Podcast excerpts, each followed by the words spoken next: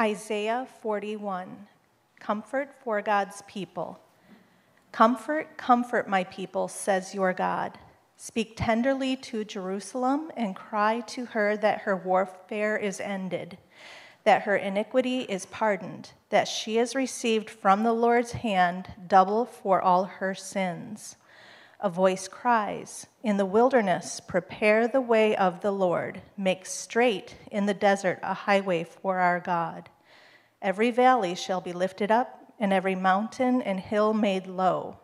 The uneven ground shall become level, and the rough places a plain. And the glory of the Lord shall be revealed, and all the flesh shall see it together. For the mouth of the Lord has spoken. The word of God stands forever. A voice says, Cry. And I said, What shall I cry?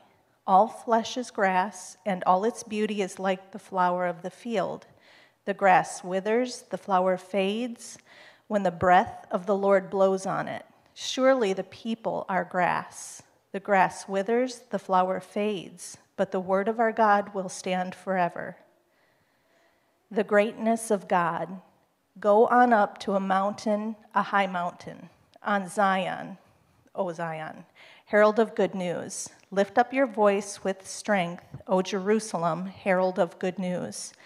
Lift it up, fear not. Say to the cities of Judah, Behold your God. Behold, the Lord God comes with might, and his arm rules for him. Behold, his reward is with him, and his recompense before him. He will tend his flock like a shepherd. He will gather the lambs in his arms, he will carry them in his bosom, and gently lead those that are with young. This is the word of the Lord. You may be seated. Thank you, Dawn. I appreciate you reading God's word for us this morning. Well, Jesus, when he was asked, What is the greatest commandment? Answered by quoting Deuteronomy 6 5, which says, You shall love the Lord your God with all your heart and with all your soul and with all your might. That's why love God is in our identity statement. We're a redeemed family that loves God and loves others. Because as the Westminster Catechism says, we were created to glorify God and enjoy Him forever. A.W. Tozer speaks to this at the beginning of his book, Knowledge of the Holy, and he says, What comes into our minds when we think about God is the most important thing about us. I'm going to read that again. What comes into our minds when we think about God is the most important thing about us. Why is that true? Because when we rightly view who God is, it changes the way we look at this world. It changes the way we understand how things work. If we rightly view who God is and how great He is, we are not going to see ourselves as the center of the universe because He's the center of the universe. He's powerful that will humble us when we rightly view who God is and all his glory and all of his attributes and understand him rather than being afraid or fearing or anxious about things, we are going to be moved to a place of trust because we're going to rightly see who God is. So, for the next number of weeks, as we approach Easter Sunday, we are going to spend some time in God's Word understanding who God is, looking at his attributes. And we're going to do that in the book of Isaiah starting here in Isaiah 40. And I think it's great for us at some point throughout the calendar year for us to spend some time in the Old Testament because oftentimes as Christians, we can spend most of our time in the New Testament. And I get why we spend time in the New Testament because we learn about Jesus and the Gospels and we read the epistles and they're really easy to, uh, you know, to understand. And we kind of like, hey, you know, I don't get Leviticus and some of those other Old Testament books and they're kind of slow, but the Old Testament was Jesus' Bible. The Old Testament actually points us to the coming king. And so, as we look at God's word in the Old Testament, may that excite you about reading the Old Testament. But may God open our eyes as we study in Isaiah to his character and his majesty. Well, let's ask God for his help. Father, we need you to reveal yourself to us. You've revealed yourself to us in your word, but we need you to open our eyes because we know the people of God over ages and ages past oftentimes have had their hearts hardened. So we ask God that you would soften our hearts, that you would open our eyes to the wonder of who you are, and may that change the way that we live today. We ask this, Lord, in Jesus' name. And all God's people said, Amen. Well, as we come to Isaiah 40, 39 chapters come before it. So it's helpful to kind of get a little bit of context as we come here. The people of God had been disobedient, not following God. So Isaiah is declaring warning. He's calling them to repent of their sins. And the heart of where people are at is kind of summed up in the last verse of verse 39 when uh, King Hezekiah says this to Isaiah. He says, The word of the Lord that you have spoken is good because he had spoken that there was going to be kind of peace and security in, in his days and danger was going to come after. And he said, For he thought, For there will be peace and security in my days. Hezekiah was okay if everything was fine. He didn't care what was happening in the future. He didn't care what destruction was coming. He's like just content. Uh, if, I, if I'm good, that's fine. And that kind of epitomized the people of God. Like, as long as there's not suffering for us right now, we're good. It doesn't matter if there's some kind of judgment coming. Well, unfortunately, the people of God experienced God's disciplinary judgment. They were sent to exile there was discouragement and hurt and pain. And they would ultimately have felt that when they were in exile. They would have felt defeated and bitter and disillusioned as, as if God had failed them. We even get a flavor of that, of what the people of God might have been saying in, in verse 27 when the people said, My way is hidden from the Lord and my right hand is disregarded from my God. And so they would have been crying out. But they would have had Isaiah's words to look back upon to give them hope. Now, in the midst of difficult places, we can blame God. When we're in difficult situations, circumstances, we can blame God. We can get angry with God. We can stew over the bitterness of life. And when we experience hard things, we can be tempted to think God has abandoned us that he's failed us. Whether, whether it's because we have failed in the things that we've done and we feel like God's judging us, or other people have failed us and we experience hurt and pain. But in the midst of hurt and pain, we don't see a God who has abandoned his people. We actually see the opposite. So look back at your Bibles. This is what God speaks. Comfort, comfort my people, says your God. God speaks a promise in this passage to bring comfort to his people in the midst of devastation. Comfort, comfort. He says, Speak tenderly in verse 2. Speak tenderly. The children of God had abandoned God, had, were experiencing the consequences of abandoning God, and God comes to them. Instead of rejecting them, He comes to them. And He's saying, Your, your hardship is going to end. It says, and to speak tenderly to Jerusalem, to cry to her that her warfare, or other, another way to translate that word, hardship, difficulty that you have, that's going to come to an end. He's wanting to give them hope that this, the challenge that they're experiencing is going to come to an end. I've not distanced myself from you, I'm close. When you find yourself in a place of failure or in a, in a place of struggle, do you view God as one who comes and meets you where you are? As one who speaks tenderly? As one who comes with mercy? Or do you Or do you see God as just like, oh, he, must be distancing himself. I'm feeling this pain. He must be distancing himself. Or I've been disobedient in some way. God's just kind of wanting me to, to, to be in the corner. He's just kind of shaming me over here. I've kind of got the dunce cap on and I'm looking in the corner because that's where God wants me because I've, I've done things that are wrong. Now, do we sin? Yeah, we do. Do we suffer when we sin? We, we do. Does God leave us there? Absolutely not. God does not leave us there. He might do his work of discipline in us for our good, but he comes and he brings comfort. Or maybe there's just a time of discouragement. God doesn't recoil from us in that time, he actually comes near. Because the time and place of God's comfort is often the place of failure and struggle.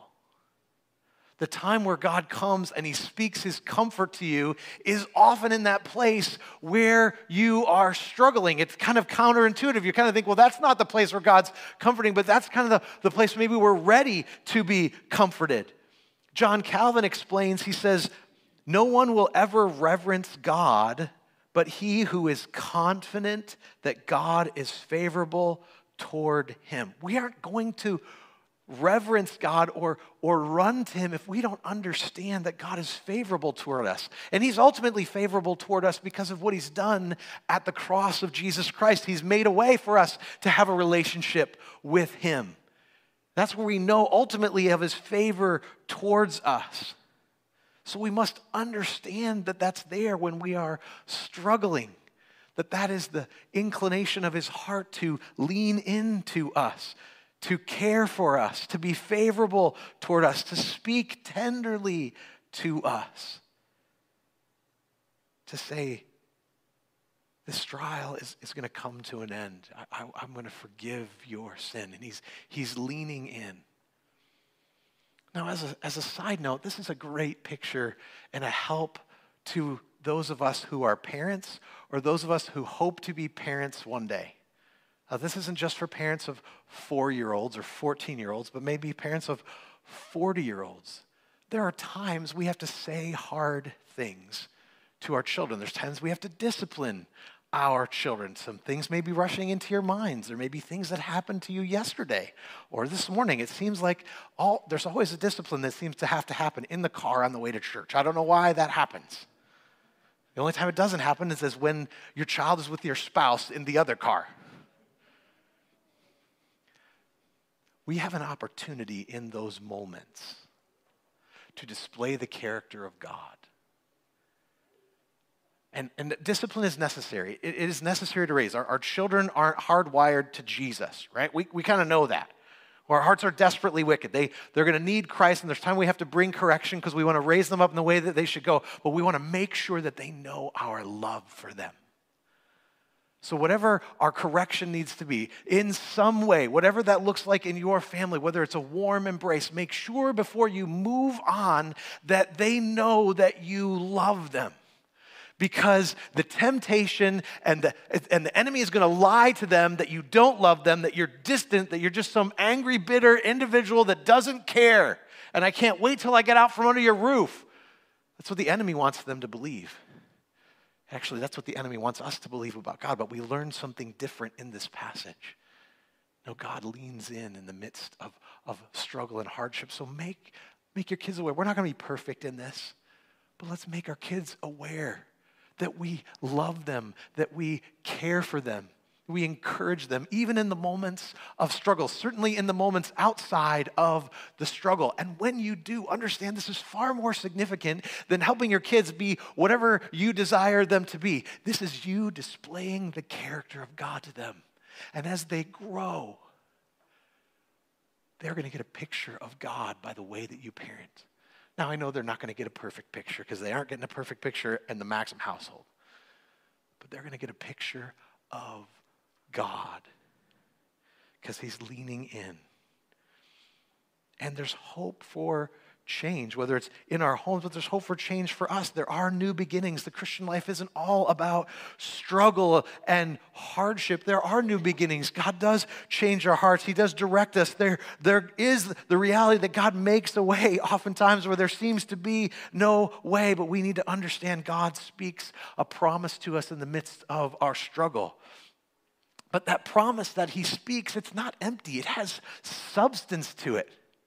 It's not like sometimes you get those mailers, uh, people advertising things. Maybe it's, um, you know, some road show that's coming in town or a, a car dealership, and they're just like, you've won, or there's a key here to, to put it in the car, and you're just like, all of a sudden, like, I've gotten something valuable. Maybe someone's trying to sell you a vacation package or something, and it looks all really good, and we all know that there's just there's kind of emptiness to it.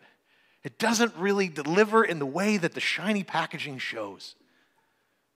God's promises are not at all like that. When He delivers a promise, it is meaty, it is full of substance. This is the promise. Voice cries in the wilderness. In verse 3, in the wilderness, prepare the way of the Lord, make straight in the desert a highway for our God. Every valley shall be lifted up every mountain and hill be made low, the uneven ground shall become level, the rough places a plain. The glory of the Lord shall be revealed, and all flesh shall see it together, for the mouth of the Lord has spoken. Now, at first glance, it's kind of like, man, that just kind of sounds pretty devastating. Like everything's just going to get wiped out. We have to put ourselves in the shoes of the original hearers. Like their world was not like our world. Their world was more like the world of, of Lewis and Clark. Remember learning about them in history? Right? They explore the land in North America. Now, did they just, you know, hop in their all sport utility vehicle and just, you know, took them just three days to get from coast to coast? No, like they're going in valleys, they're going over hills, they're, they're trudging through rivers and, and to, to explore this land. That would have been life for the original hearers. Most of them wouldn't have had some even animal to ride on. They would have been walked everywhere. So, to make a journey, there wasn't even a guarantee you would finish the journey because the journey itself would be hard. So, as, as these words are spoken, their, their ears perk up. Like, this is something significant. God's saying, I'm going to make a way where there seems to be no way. In fact, the path is going to be so straight that it's, it's going to be accomplished because that's what I am doing. And so they're leaning in. There's, there's something significant that's going on here. They don't fully grasp what's going on here, but, but this is, this is going to give them hope. You mean this hardship and hurt that we've been experiencing is going to come to an end? Now, for us, on this side of the cross. On this side of some of the things that I've shared in the New Testament, these verses have more significance for us. Why do they have significance for us? Because when you hear a voice cries in the wilderness, prepare the way of the Lord. Have you heard that somewhere before? You've heard it in all of the Gospels, not just one or two or three. All four Gospels have these words in it because they talk about John the Baptist who quotes these verses.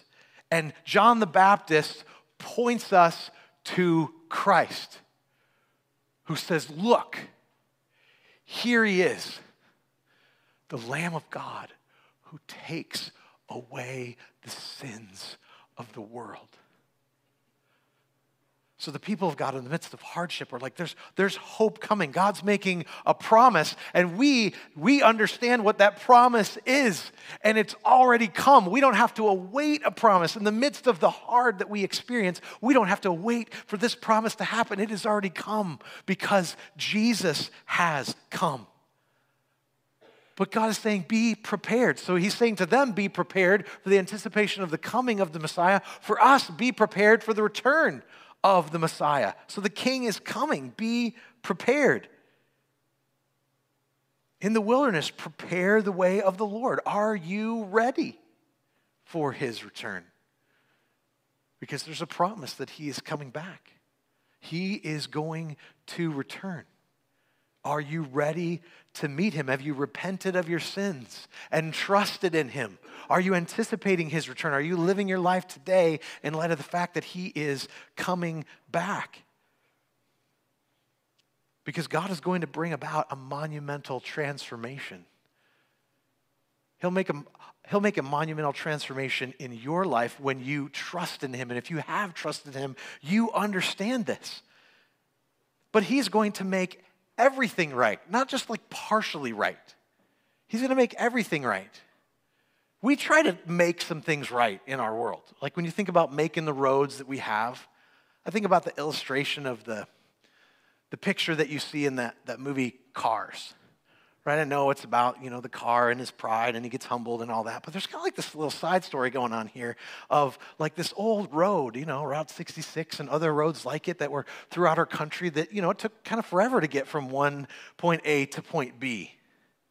And then highways were created, and certainly they're super helpful to get places. If you got to go somewhere, it's great to have a highway to get there, right? Particularly when there aren't potholes like we've got, right? Because there we're just kind of like, well, there's a straight road, but it's still kind of a maze. And so when man tries to fix things, yeah, they fix something, but then there's this, there's always some unintended consequence when we try to fix stuff. Like in the in the picture of the roads, right? There, there are businesses that are are hurting and towns that die. Because when man ever tries to fix things, whatever he fixes something, he messes something up, but but not with God. when he fixes one thing, it, it fixes it. When he fixes something, there's enduring transformation. There's enduring transformation in your life. Even though as God has transformed you, you may struggle like, oh, oh God, what are you, you know, I feel like I'm just struggling with new things and I just never seem to get over the hump. No, God, God is working in you. He's conforming you to the image of his son. If you look back over the whole of your walk with Jesus, you were in a certain place and he has grown you. Even though you might be struggling, you're like, no, maybe God hasn't done anything. No, he has been at work. It is obvious he is doing a work in you because the first thing he does is he changes our hearts. As Ezekiel, Ezekiel 36, we learn, and I will give you a new heart and a new spirit I will put within you. And I will remove the heart of stone from your flesh, and I will give you a heart of flesh. He started this leveling work when he came as a man, Christ. He starts the leveling work by by challenging the pride of the Pharisees who thought themselves high. And maybe he's done that work in your life where you've been proud and he's brought you low. Or he's done that leveling work by coming alongside those who are heartbroken and found themselves in a place of sin and discouragement. And you're just like, I don't know where we're going to go. And he lifts up because rather than there being a hopelessness that only, only certain people get to have a relationship with God, no. The gospel is for everyone because God desires that all will be saved. That's forever. The good news is for everyone. There's no one beyond the reach of Christ if we would simply receive him. He is working, and his glory is going to be revealed. It says here, and the glory of the Lord shall be revealed. And it was absolutely revealed in Christ's coming. Certainly, we saw God's glory in the Old Testament in different places, right? We've seen, we see his glory at Mount Sinai, where the, there's his glory. Uh, Moses can't only but look on the backside of God, or there's a, the devouring fire, or Ezekiel sees the glory of the Lord with his supercharged chariot that comes down and gets him. And there's a variety of ways that we see the glory of the Lord. And we need to grasp the glory of the Lord. We need to grasp his glory because we, we think too highly of things that just aren't going to last. John Piper speaks to this, and he says, In the church, our view of God is so small instead of huge, so marginal instead of crucial, so vague instead of clear, so impotent instead of determining, and so uninspiring instead of ravishing that the responsibility to live to the glory of God is a thought without content. The words can come out of our mouths, but ask the average Christian to tell what they know about the glory of this God that they are going to live for, and the answer will not be long. That's a sobering assessment. It's my prayer that as we study in the book of Isaiah that our eyes are opened to the glory of the Lord. That our eyes just get big like a kid on Christmas morning that walks down and sees all the presents. They don't even know all that's going to be there, but their eyes are so big they almost want to pop out of their heads. God is going to do that for us as we look at his character. That's what God wants us to see as we encounter him. That God wants you to experience that in the quiet of your home when you go to your prayer closet and pray. He wants you to be amazed at his glory. So that when other people ask you about it, you're like, let me tell you about my God. Let me tell you about the things that he's done. Let me tell you about the things that he's done in my life. Let me tell you about his, his majesty and his glory. People won't be able to shut us up when we get a grasp of who God is. But the ultimate display that we get of God's glory is found in Jesus, who's the image of the invisible God. He's the image of the invisible God. In the transfiguration, it unveiled his glory, but ultimately at the cross is where we see God's character because at the cross, we see his love. At the cross, we see grace. At the cross, we see his power. At the cross, we see wrath. At the cross, we see justice. At the cross, we see grace and mercy and patience. So, if we want to see the glory of the Lord and his amazing might, we just, we simply need to look at the cross. That's why we'll spend some time together on Good Friday, just looking to what Christ has done on the cross. And then as we look for his return, we have to remember that throughout eternity, God's glory is what lights up everything in the New Jerusalem. It says, For the glory of God gives light, and its lamp is the Lamb.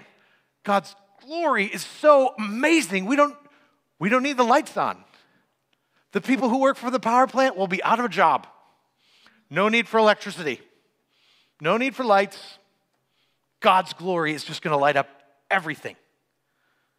It's going to be absolutely amazing.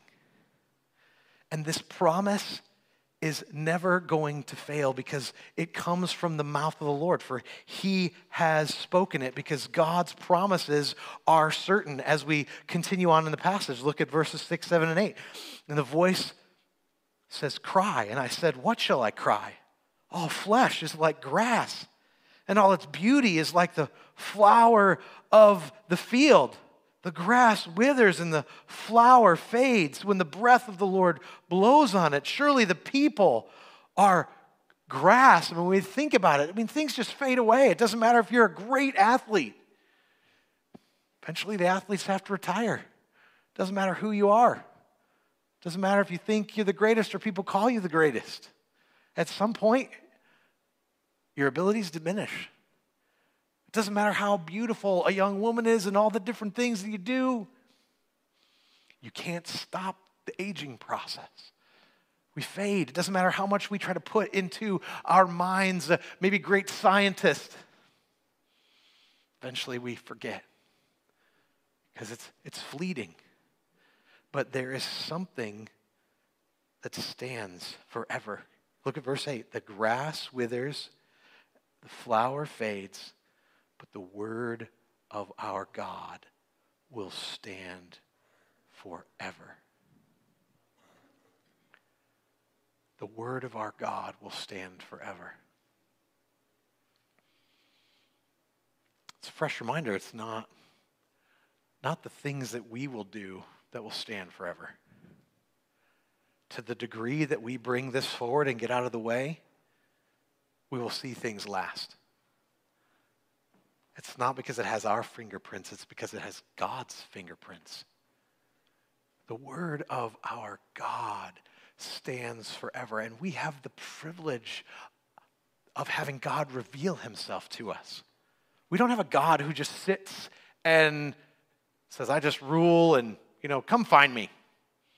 That's kind of a fun game for me. Why don't you just kind of search all around and maybe you'll find me, maybe you won't. No, he has revealed himself in his word. Even before sending his son, who is the image of the invisible God, he's revealed himself to his people. He's even had it written down for us, and we have the privilege in our day to have a copy of his eternal word. God speaking to us. So when you open your Bible and you read, God has spoken. That's why every Sunday we say, This is the word of the Lord, because this is the word of the Lord. If you ever wonder if God's still speaking to you, open your Bible. God wants to speak to you every day, words that last forever. These things are enduring. These things are sure because He's going to make a way. He's going to accomplish it. So when you read these things, these will give you life. Not the opinions of, of the day, those, those are going to fade away. There have been things that have come and they go but the word of God stands forever.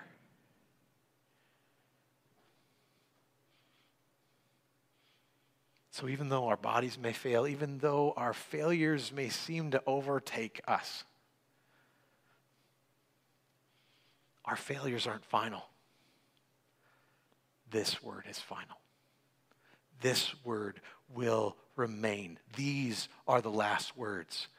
So, God's promise of salvation and restoration is the thing we must run to because he's saying, Comfort my people. He wants us to run to him, not run from him, run to his feet, not run away from him. Yes, we reverence him because he's just so amazing. When we get to heaven and we the, the veil is removed and we kind of see him in all his glory, we're just not going to know what to do. It's to, you know, that's the reason that God has made angels with like six arms. Because they can cover their face and they can cover their feet and they can praise and they can do all those things at the same time. We're going to get there, we're going to be like, I don't know, should I fall down on my face? Should I jump up and down? I don't know, because we're just going to be completely blown away by the glory of the Lord and the presence of Christ.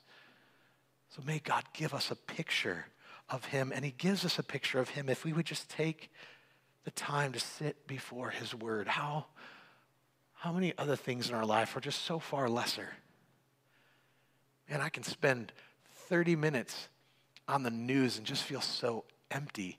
And I spend five minutes in God's Word and I feel so full. I feel like I can run up a mountain because this Word has substance. It has the promises that we need and it, and it lasts forever. And these truths that God is speaking to us, we aren't to keep them to ourselves because God does something in us when we share these truths with others. God speaks this promise that we're to spread because after he says these things, in verse 9, he says, Get you up to a high mountain. O Zion, herald the good news. Like proclaim the good news. Lift up your voice with strength. That's not a picture of like, ah, I got something to share. Just come over. I got something to come, come let me share. I got something to tell you all because I can't hold it in. Herald the good news. Lift it up. Fear not. Say to the cities of Judah, Behold your God.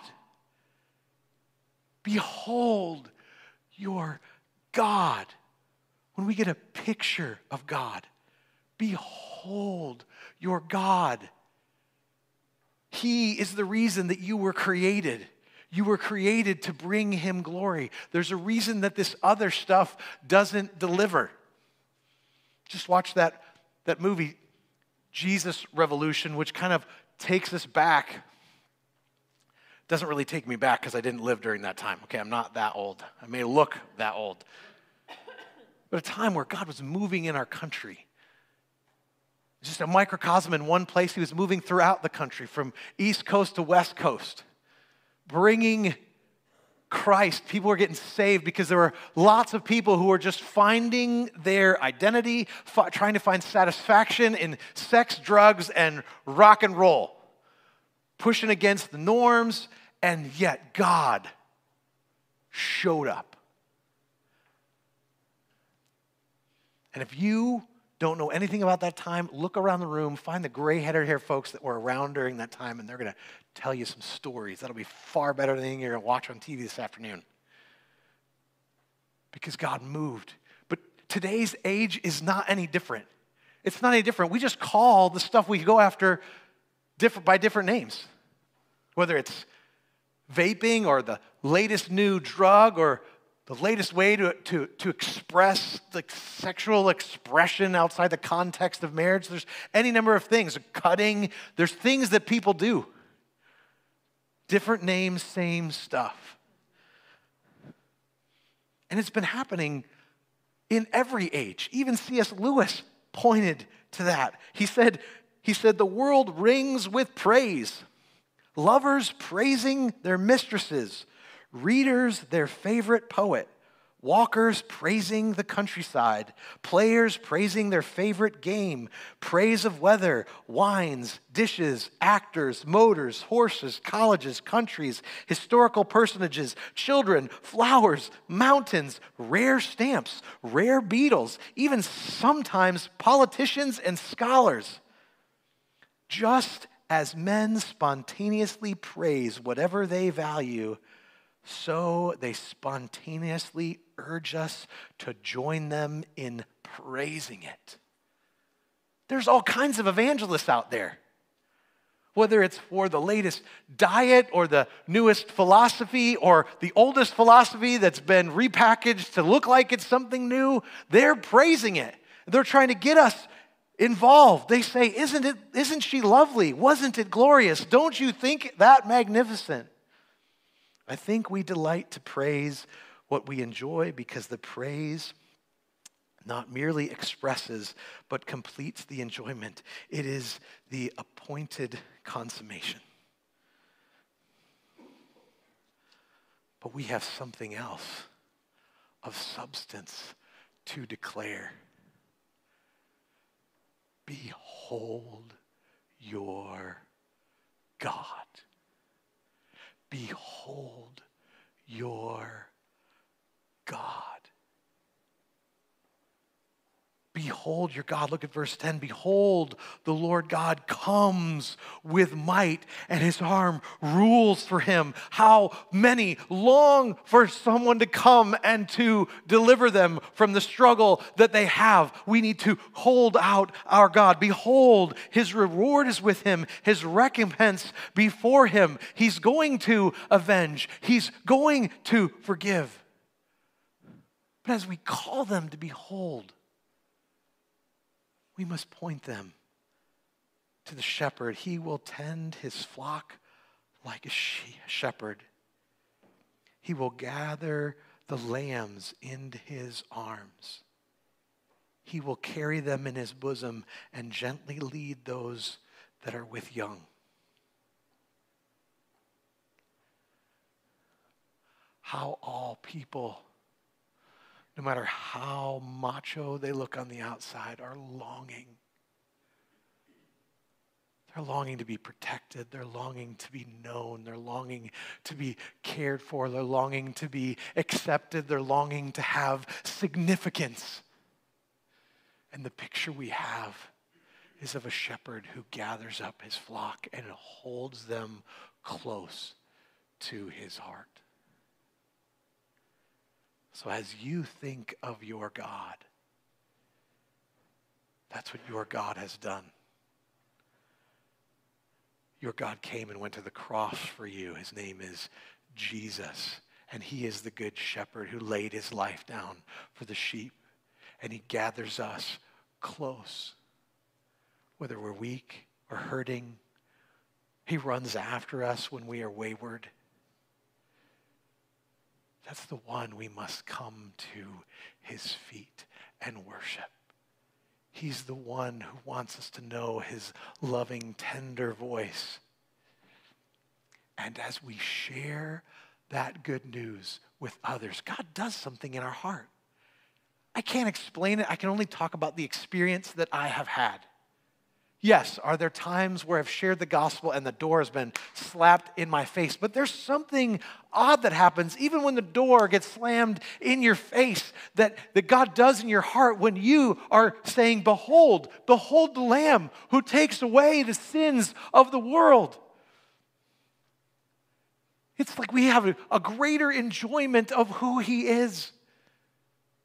We aren't just to keep it inside these walls. We aren't just to keep it inside of our small groups. No, our small groups are so that we can encourage one another and strengthen one another to go out and share Christ with others and bring others in. Don't get comfortable in your small group. You should feel comfort, you should feel care. It should be, the door should be open to bring others in because people need to behold the Lamb who takes away the sins of the world. Friends, I'm, I'm excited that we are going to be learning more about our God as we study the book of Isaiah because I think it's going to change everything. Because what we think about God is the most important thing about us. And right now, as this text leaves us with Jesus, we're going to take communion together. So I'm going to invite the worship team to come up and to play. And we're going to take communion a little bit different because I want to encourage us just to take time to behold, to behold your God. So the, the worship team is going to play, and after I give a little bit of instruction, I want to encourage you to come forward and take the elements on your own. We've got elements over here, we've got elements over here. You can come down the aisles, make your way back, but don't don't feel like you have to go right back to your seat. If that's the most comfortable place for you to behold your God, you can do that. But there's place off to the side over here, some other chairs. Maybe you want to kneel over here. Maybe you want to come up front here. No judgment. We're not here to behold each other. We're here to behold our God. Because as you come to take the elements, you need to remember as you take the bread, that represents the body of Christ, the King of Kings and Lord of Lords who came and dwelt among us in the flesh for one purpose that he would go to the cross and give that body for you. And then when you take the cup, you're to remember this represents the blood of Jesus, which was shed for you. He made the path for you to have a relationship with God because the blood of Jesus washes your sins whiter than snow, cleanses you completely so that you can come right into the presence of God. The, the way is made for you today to come into his presence. And I want to welcome you to do that. So the worship team is going to play and they're going to sing. Don't feel like you have to join in in singing. Just engage with your God. Again, you can do it over on the side. You can go back to your seat. You can come up front here. And we're just going to linger a little bit as we behold the Lamb who takes away the sins of the world. Church, why don't you feel the freedom to come forward and take the elements and behold